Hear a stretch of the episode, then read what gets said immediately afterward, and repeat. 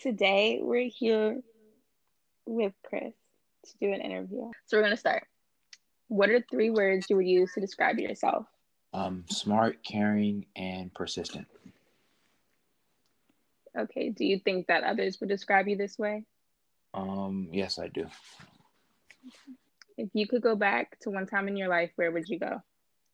Um, I would go back to like my seventh grade year because my seventh grade year I got in a lot of trouble in school and out of school, which kind of affected like how um, my life, how some stuff with people played out. So I would go back and change what I did.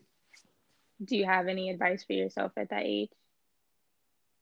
Yeah, always listen to your mom because she knows what's best for you. Mm-hmm. Um, don't lie because lying will get you deeper in problems that you already have, and stealing isn't a good thing to do.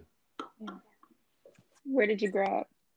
I grew up in with both of my parents in a nice home in Maryland. Do you think that what you were surrounded by impacted how you identify yourself now? Um, no, I don't. Do you not think that how you were raised has an impact on how you've grown up? Um, can you repeat the question? Like your parents, how they raised you, you don't think that impacts how you grew up? Well, I mean, my parents raised me to be a good child, but I wasn't always like a good child. Like, even though they told me right from wrong, I still chose wrong. So I can't really put that on my parents. Okay. Are there any times when you've held yourself back from opportunities? Um, yeah. Um, it's actually this past year, oh, before COVID, I had got an opportunity to get a scholarship for my uh, Boy Scout reward, not reward, my Boy Scout Eagle rank, which is the highest rank in the uh, in the system. But I decided not to do it for some reason. Do you have an important moment in your life? um, yeah, when I earned my Eagle Scout because I almost didn't get it because um, because once you turn 18, you age out, and when I got it, it was literally the day before I turned 18. Oh. Do you think that that moment shaped you in any way? Um, not really.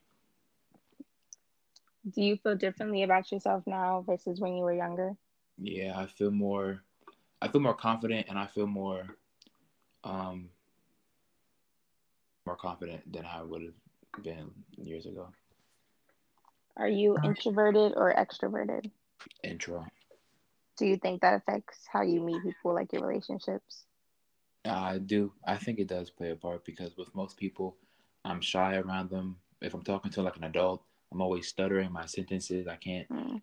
have longer sentences. It's always like a short word, like okay, yeah, or it's not even a full sentence. But yeah, Do you think that your spirituality has played a role in having an abundant life or being fulfilled in life?